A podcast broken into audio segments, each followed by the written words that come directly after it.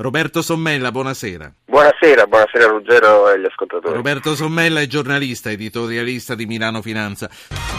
Mai più donne nude in copertina da marzo la celebre rivista Cambia Tutto. In copertina ragazze in pose provocanti ma non svestite. Sommella, come si fa? Ci perdiamo Playboy. Senti, eh, sì.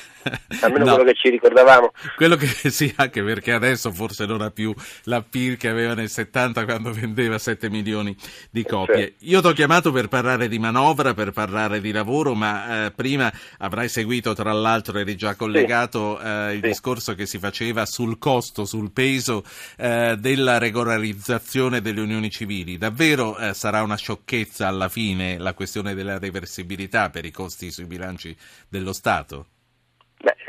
Stabilito che è un diritto, anche se non si è sposati, eh, evidentemente starà poi a, al Parlamento e ai governi eh, applicare questa norma. Eh, evidentemente bisognerà fare una riflessione se le persone che sono, eh, diciamo, saranno unite civilmente anche senza il matrimonio eh, hanno alle spalle un passato di eh, versamenti con il sistema contributivo, quindi legato ai contributi o col sistema retributivo, che poi è la differenza che c'è anche per certo. coloro che sono allora? eh, sposati oppure che non sono sposati, cioè se, stanno, se, riceveranno una pensione superiore ai versamenti effettuati oppure no. È qui, è qui che, ti voglio, quindi... che, ti voglio, portare. Eh. Eh, parliamo di economia adesso, parliamo di lavoro e parliamo di finanze. Chi voglia intervenire lo faccia subito mandando un messaggio al 335 335 699 2949 o un WhatsApp al 335 699 2639. Si parla di manovra perché il 15 dopodomani eh, si comincerà a discuterne seriamente. Si parla di una manovra da 26-28 miliardi, eh, via la tassa sulla prima casa, nessun aumento dell'IVA, decontribuzione per le nuove assunzioni. A proposito, questa sembra che abbia funzionato, almeno a giudicare dai dati INPS di ieri sui nuovi contratti e sulle trasformazioni trasformazioni a tempo indeterminato. Sì, ha funzionato, o quantomeno non abbiamo la controprova se negli ultimi otto mesi non ci fosse stata questa decontribuzione forte, perché insomma sono circa 8 mila euro a dipendente che risparmiano di contributi le aziende, come sarebbe andata, quindi eh, evidentemente dobbiamo fidarci di questa misura. È evidente anche, e l'ha detto anche il Premier Renzi che non può essere una misura che resta per sempre perché drogherebbe il mercato del lavoro, quindi credo che Appunto. l'esecutivo inserirà una misura ridotta sia nel tempo che nell'entità, proprio per lasciare poi all'economia, agli spiriti animali, come si dice, dell'economia, creare occupazione. Sì, e quindi eh, secondo te, in prospettiva, finita la stagione del bonus lavoro, che potrà durare un anno, due anni al massimo, sì, poi come dici va, va eliminato, secondo te il governo sarà in grado, con i presupposti che ci sono, di ridurre in maniera stabile il costo del lavoro? Eh, quello è l'altra sfida grande eh, perché sicuramente resta sempre troppo alto il costo del lavoro per le nostre imprese, soprattutto per le piccole e medie rispetto agli altri paesi europei, agli stessi paesi dell'Unione allargata, ne abbiamo parlato tante volte anche durante la vostra trasmissione, quindi quello è, la, è il secondo step cruciale, però poi sta tutto l'economia, cioè noi ci auguriamo tutti quanti come italiani, credo che l'economia riprenda un tasso sopra l'1% proprio perché tutti questi discorsi, questi medicinali che si iniettano nel corpo vivo del paese non debbano servire. Certo.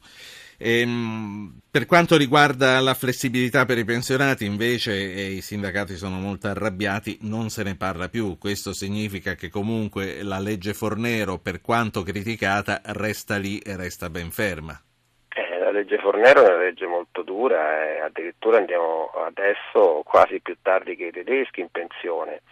Beh, lì veramente costa, perché se noi permettiamo un'uscita eh, a delle persone che hanno una vita eh, previdenziale, come dicevo prima, eh, per metà contributiva e per metà retributiva, sicuramente c'è un difetto di, eh, di cassa, eh, questo non c'è dubbio. Se però invece si trovassero delle forme di elasticità diverse, cioè sostanzialmente eh, un accordo con l'azienda che paga magari un premio per l'uscita anticipata, questo sarebbe importantissimo, sarebbe anche una misura che si sposerebbe molto con eh, le misure pro eh, occupazione per adesso, per adesso rassegniamoci, rassegniamoci, a rimanere. Rassegniamoci, ah, no, non c'è dubbio. Il messaggio nemmeno subliminale. allora, eh, una voce da casa. Sergio, Genova, buonasera. Buonasera, dottore. Mi scusi, non so se dico una castroneria, me, me la blocchi. Provi, provi, a dirla, poi vediamo allora, se noi siamo in grado di giudicarla. Telegiornali, giornali, aumento, aumento i posti di lavoro, 70.000, 80.000, 90.000. Dato che io sono un po' pragmatico nelle mie cose, forse sbaglio, ma insomma ci sono, uh, il povero Chiagi aveva fatto una, una, una legge e c'è tantissime persone che la stanno sfruttando. Ma chi sono? Sono delle persone che erano quasi arrivate alla pensione. Dove? Non è possibile che non ci possa essere un avvicendamento, perché guardi, quelle persone lì guadagnano loro, guadagna l'Inps e guadagna l'impresa. Chi ci rimette? I giovani. I giovani, se queste persone tornassero a casa, non licenziati, ma andassero in pensione, ci sarebbe una, un, un, avanzamento dei loro sottoposti sì. perché io non credo che tutti siamo indispensabili nel lavoro. In un momento del genere, ma lo sa quanti giovani assumono ancora?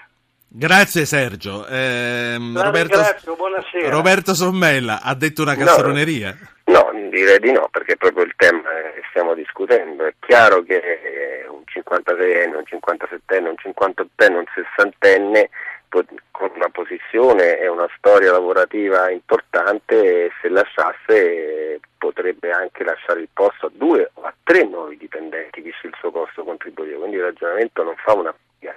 Il problema è che in prospettiva con l'invecchiamento della popolazione, perché per fortuna noi italiani eh, campiamo molto di più della media mondiale, anzi siamo dei campioni subito dopo il Giappone, se non insieme al Giappone su tutto il pianeta, eh, c'è poi il problema di pagare per altri 20-30 anni la pensione. Si dirà ma noi abbiamo versato i contributi, però nel grande bacino della fiscalità generale bisogna pagare pensioni sia a chi ha pagato tutti i contributi ed è solo, eh, va in pensione solo col sistema contributivo, sia a chi eh, ai loro, anzi sì. ai noi e per fortuna loro è in pensione da un pezzo col sistema retributivo, cioè con una buona fetta pagata dalla fiscalità generale. Roberto, eh, c'è un altro, um, un altro ascoltatore, Vito da Lecce, buonasera.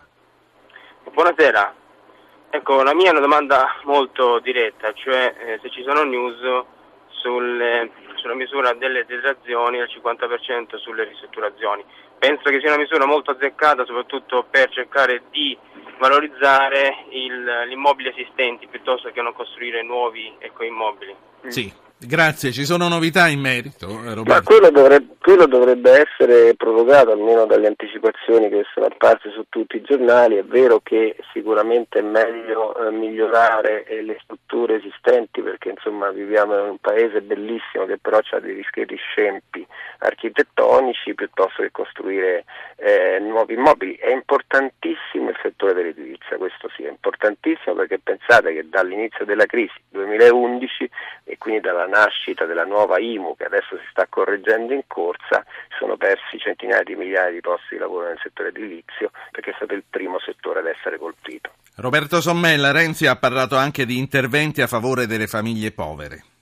Sì, e dei bambini poveri. mi ha colpito molto perché sono curioso di capire come il Premier Renzi poi voglia mettere in pratica questa misura perché in effetti noi abbiamo in Italia una fascia di 10 milioni di persone che sono circa 3 milioni e 200 mila disoccupati, 3 milioni e 6 sono gli scoraggiati, coloro che non cercano nemmeno eh, lavoro e una buona fetta di persone, il restante che è sotto la soglia delle, di povertà, anzi si stima che le famiglie in genere possono arrivare a 6 milioni. È un intervento importantissimo, sarà importantissimo fare i dovuti controlli per evitare che ci siano purtroppo i soliti furbi che ne approfittano. Sul braccio di ferro con le regioni sulla sanità che cosa prevedi?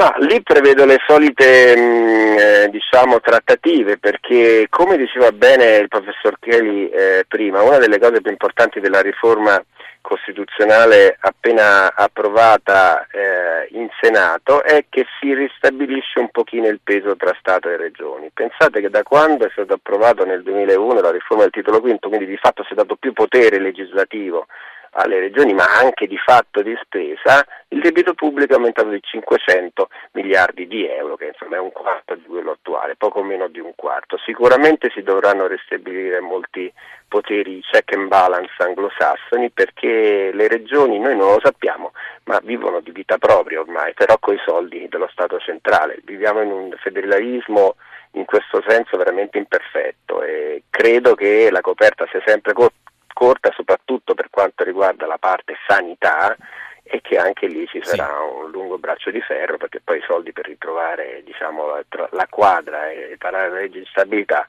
non saranno poi tanti dal punto sì. di vista dei tagli di spesa. Roberto Sommella, editorialista di Milano Finanza, grazie per aver partecipato questa sera a Zapping.